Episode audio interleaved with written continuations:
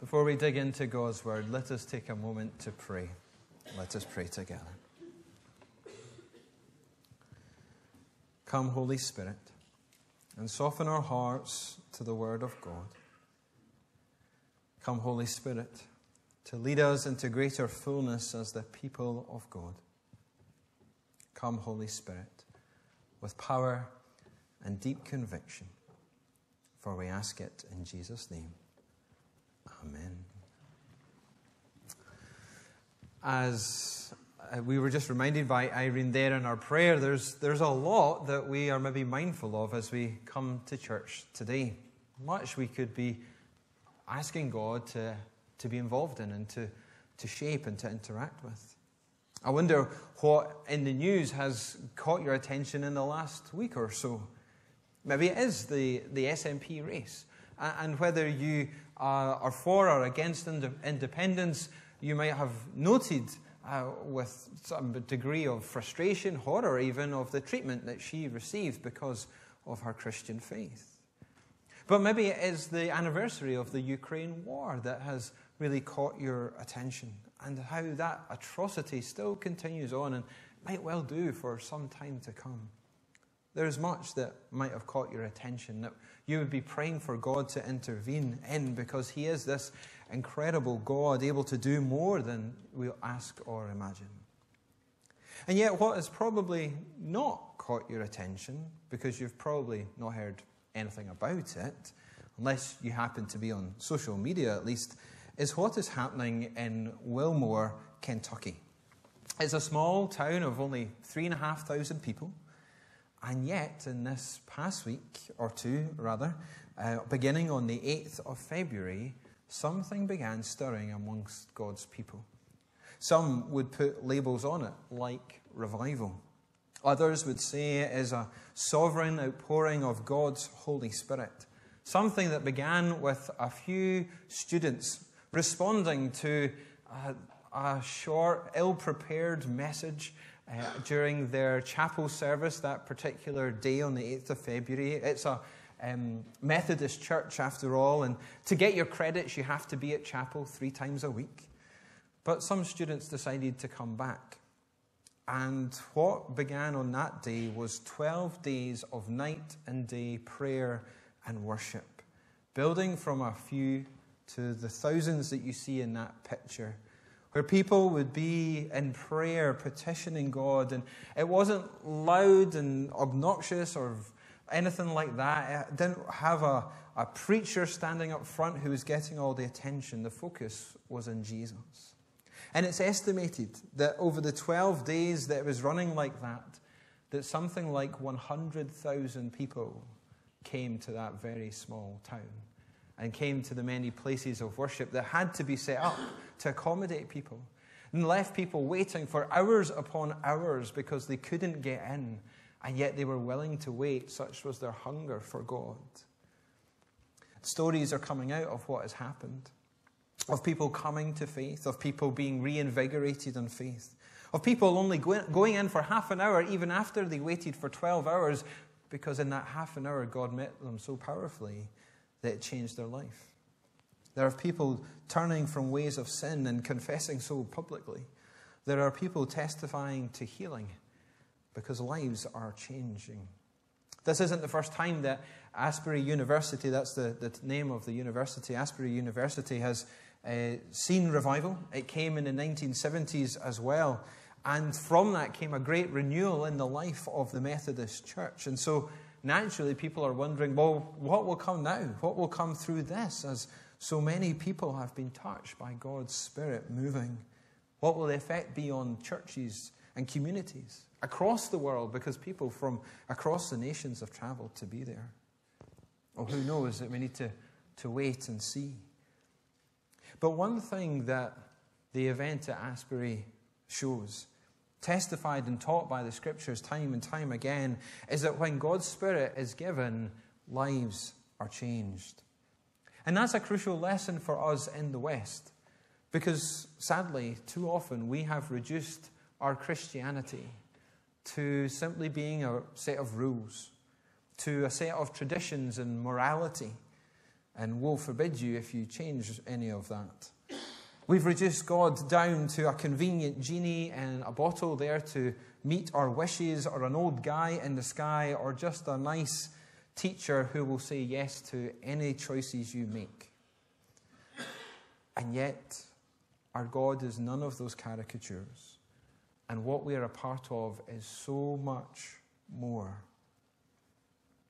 And Asbury reminds us of that. As does Paul's passage before us today. Because in this prayer that he prays for the Ephesians, that he gets to after culminating in a couple of chapters of, of teaching and of sharing his journey, he shows us that there is much more to being a Christian than we maybe ever thought. More freedom, more purpose, more life, more hope, and something that these 100,000 and more people have experienced and something we too can share in. Our passage today began with these words For this reason I kneel before the Father. And if you were paying attention to Donald last week as he unpacked those treasures, you'll see that the start of his passage began with some very similar words for this reason. Paul was about to launch into this prayer, but then got diverted for um, 13, 12, 13 verses there. But he comes back to it now. And so, what is this reason that brings him to pray in the first place? Because that is going to be crucial for us. It's this, the end of chapter 2, where he says, You are fellow citizens with God's people and also members of his household. In Jesus, the whole building is joined together and rises to become a holy temple in the Lord. And in him, you two are being built together to become a dwelling in which God lives by his Spirit. This is what has brought about Paul's prayer. This is the reason that prompted him. And what he writes here is about Christian identity. He's been talking about the purposes of God, which Jesus came to fulfill and made possible through his life, through his death, through his resurrection. And now, by ascending to the right hand of the Father and sending the Spirit, these can be known and realized in our day. This is the identity of anyone who calls himself a Christian.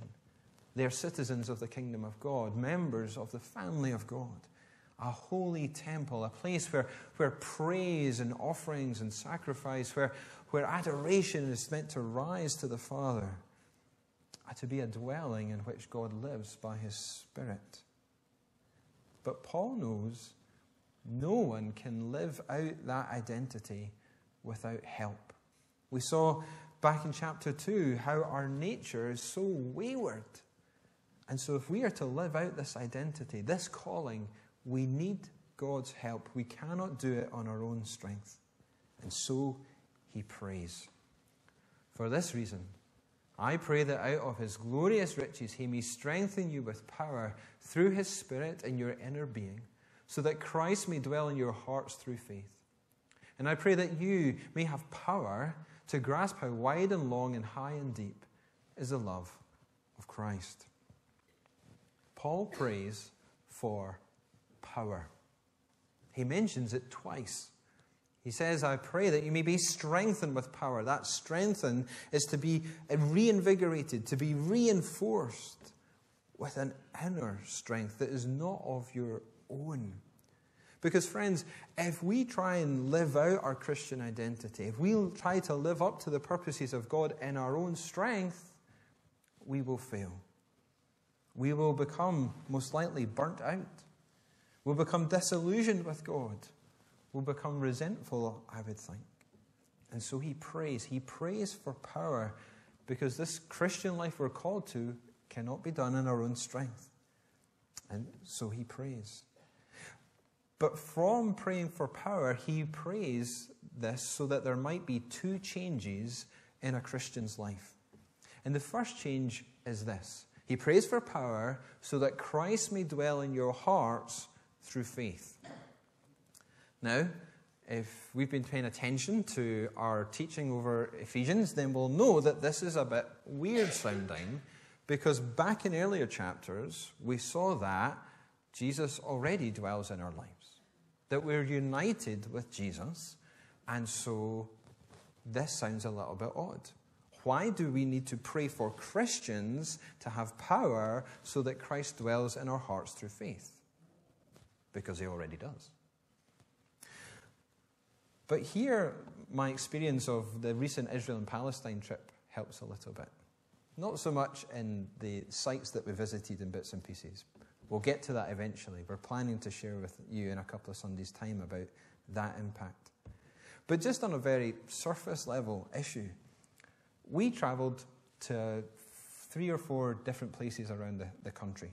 And we stayed a couple of nights in a hotel here and a couple of nights in a hotel there. And eventually we ended up in a couple of nights in an apartment in Tel Aviv. We were lodging.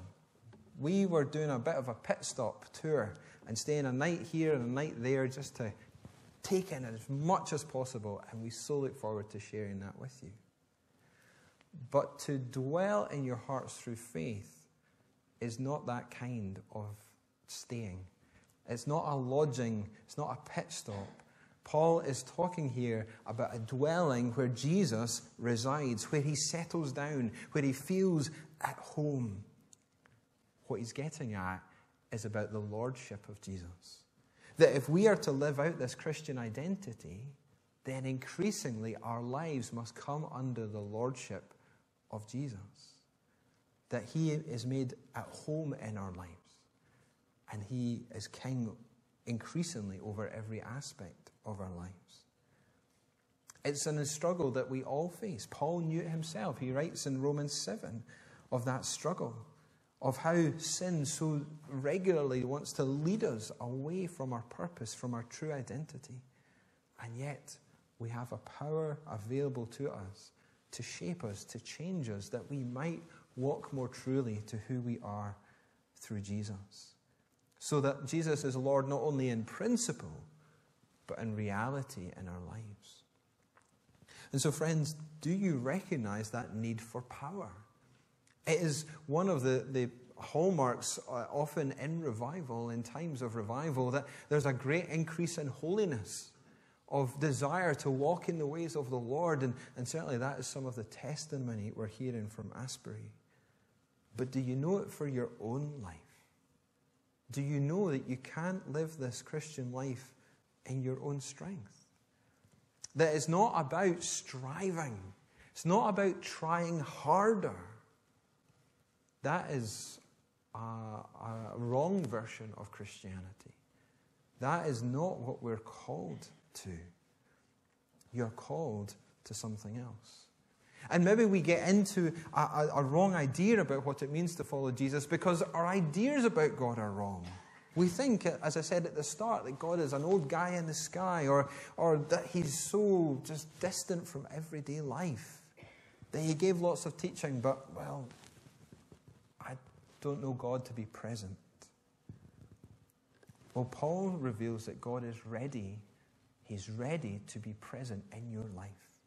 He's ready to be active and to shape your life if we will but ask, if we will but pray.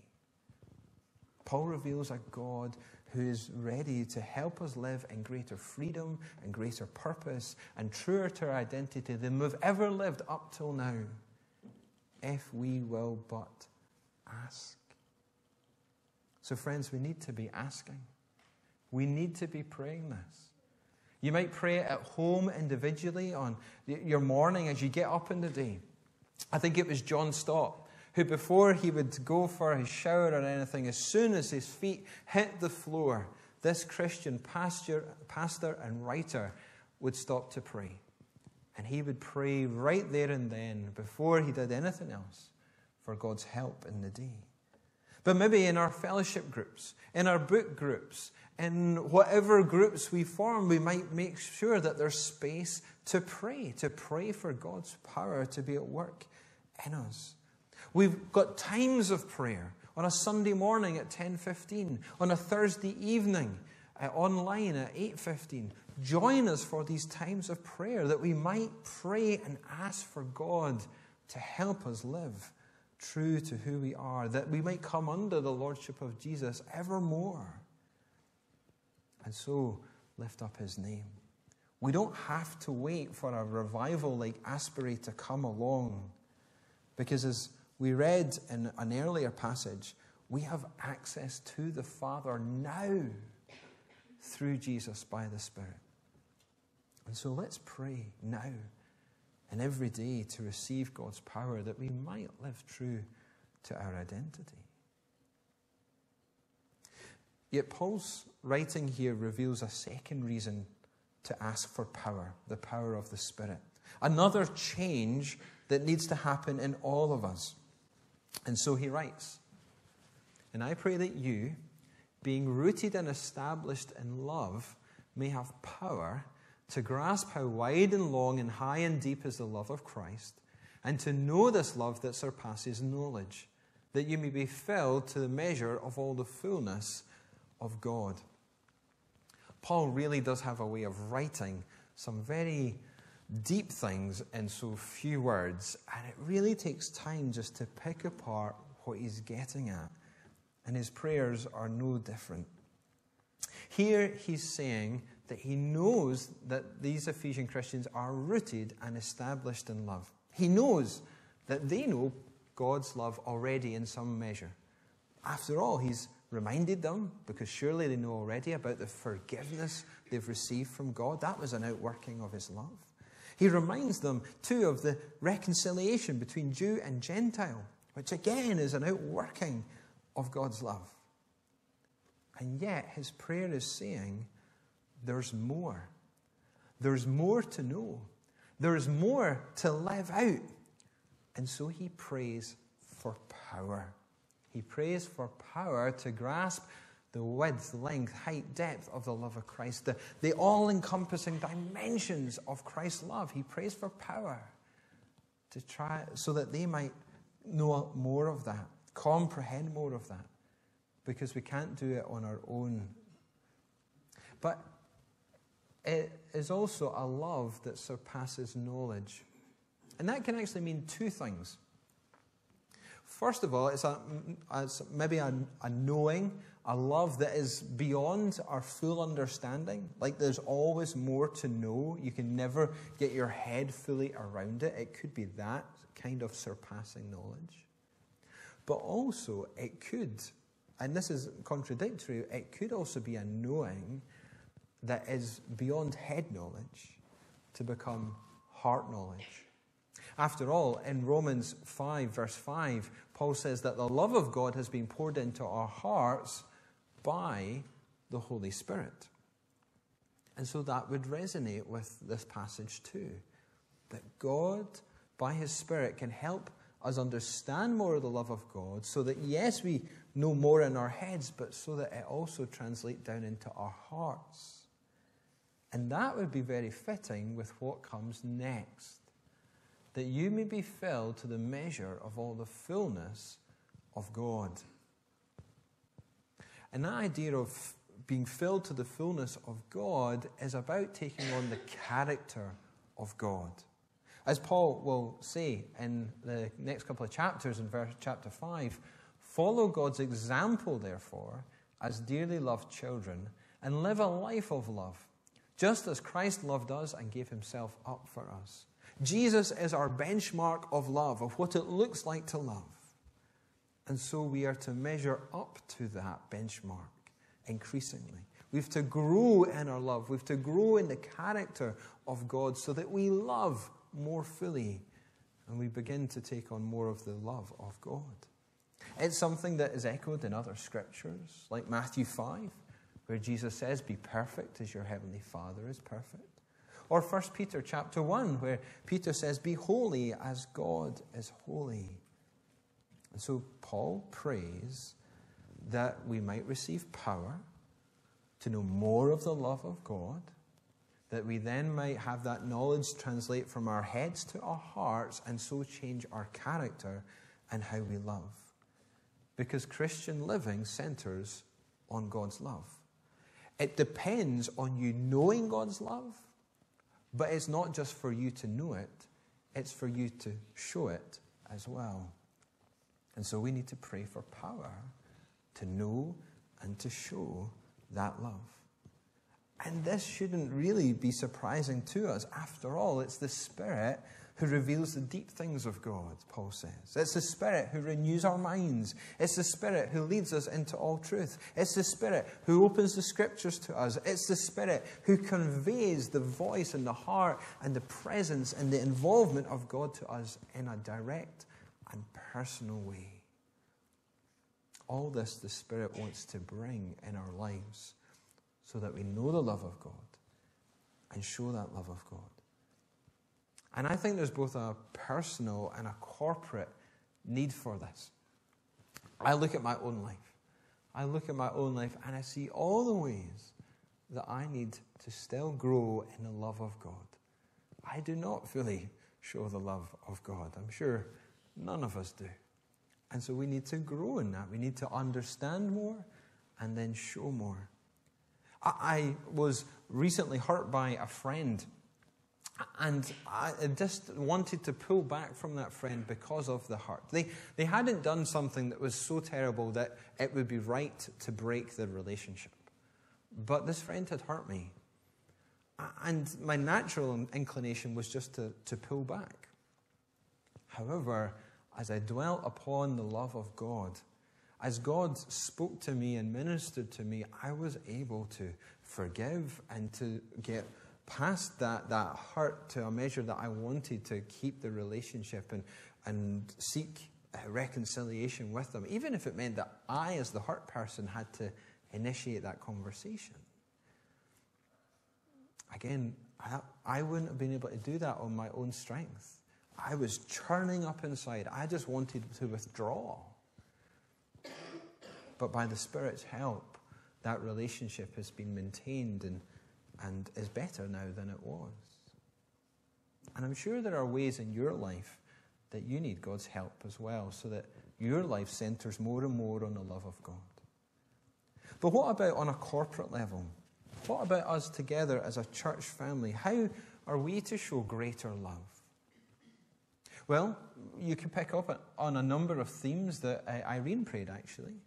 You could pick up on the gender based violence of understanding that, not only how to care and respond, but actually understanding why is this existent in our society at all?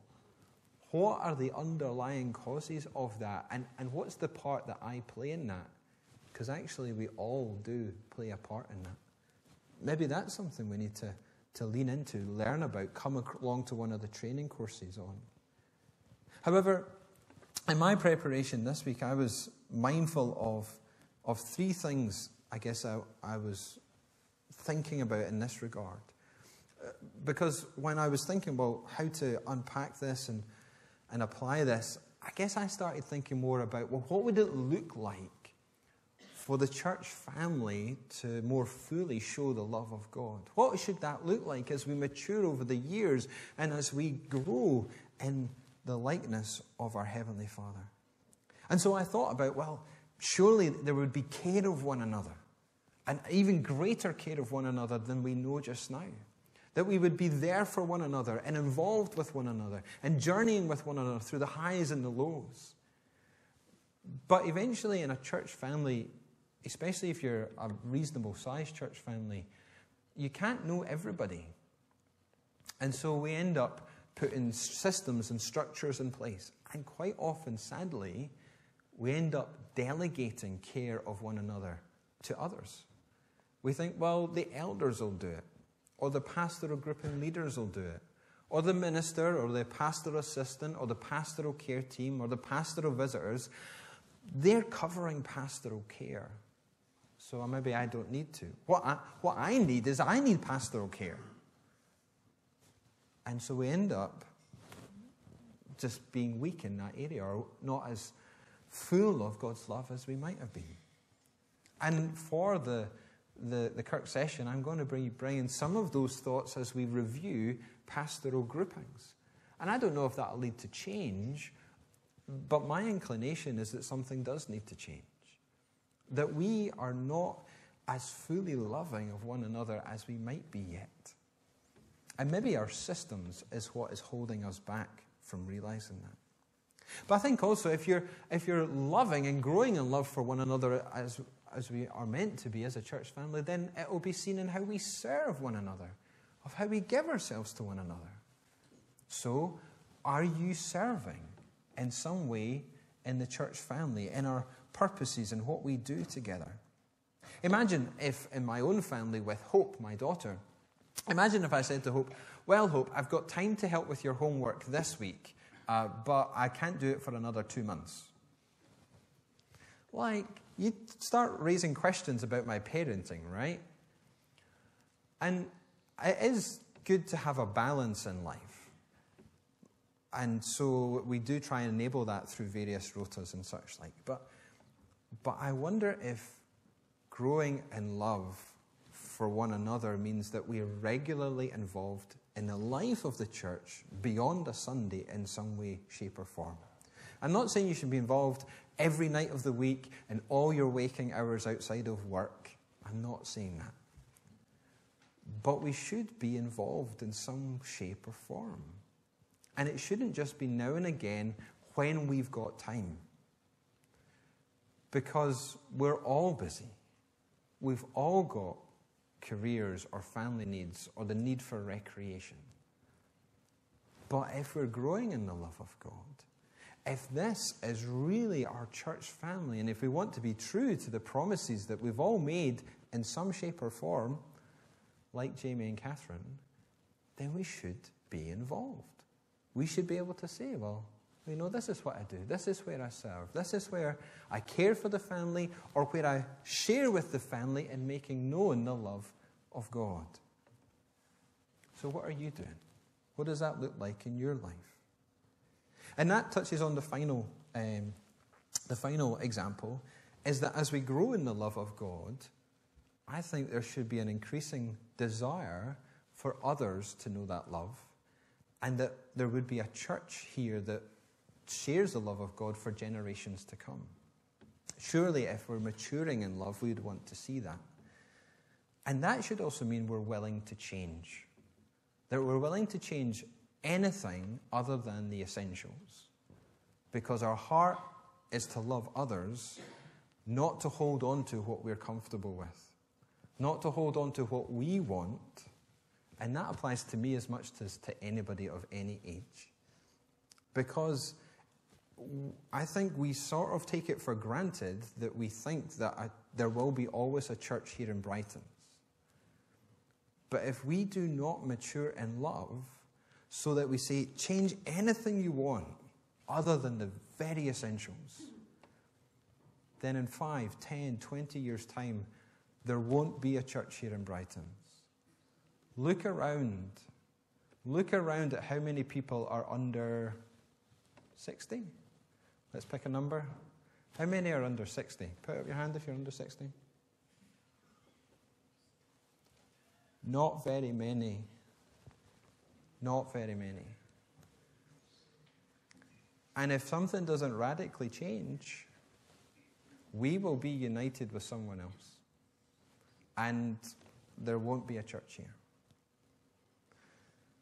But if we have a maturing love of God in us, then we surely want the church to be more than just about what is comfortable for us. We want there to be a church for the generations to come. We want the 97% of the Upper Braes who'd have no interaction with church to, to somehow become interested in church, in the life that they can have through God.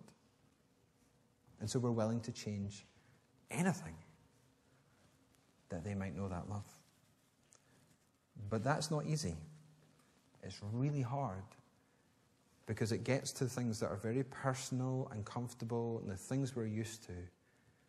And so we need to pray this prayer to pray for love, to know more of the love of God, and for that knowledge to move from our head to our heart, that it changes how we live and the things that we hold on to, that we might then share that love with others. Paul's nearly finished his first half of the letter. He's got more things to say, and we're not going to get into chapters 4 to 6. Maybe another time. But for now, he concludes with these final verses To him who is able to do immeasurably more than all we ask or imagine, according to his power that is at work within us. To him be glory in the church and in Christ Jesus through all generations, forever and ever. Amen. That's Paul's heart. His heart is for God to be honored and God to be glorified. He ends with praise as he started with praise. And that should be the heart of all of us, too. That our lives would be to the glory of God and made possible because we're part of what Jesus is doing.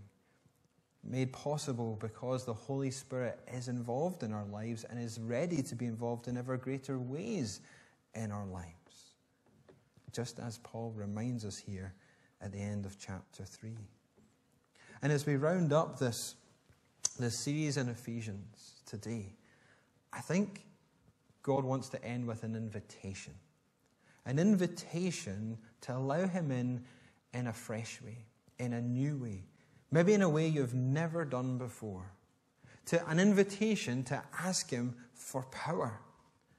An invitation, alternatively, in chapter 1, to ask Him for wisdom and revelation, because that is what the Spirit gives as well, so that you might know God and the hope we have through Jesus. I think today there's an invitation for us all. And that applies whether you're in a good place or a bad place. Whether you are delighting in God and God seems near, then pray for that power that you might know the love of God and show that in ever increasing ways and so bring glory to God. Or if you're in a hard place and you're struggling with stuff, you may be stuck in a pattern or sin, or there's a, uh, some, something that you're hurt over and you need to forgive someone, then ask for God's power.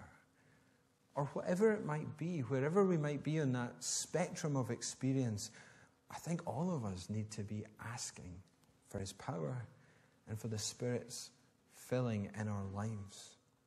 And so today, once more, I'm going to give us the opportunity to respond. We're going to have prayer ministry, and there'll be uh, a number of folk uh, at the front and upstairs as well who wear these, lany- these blue lanyards saying prayer team.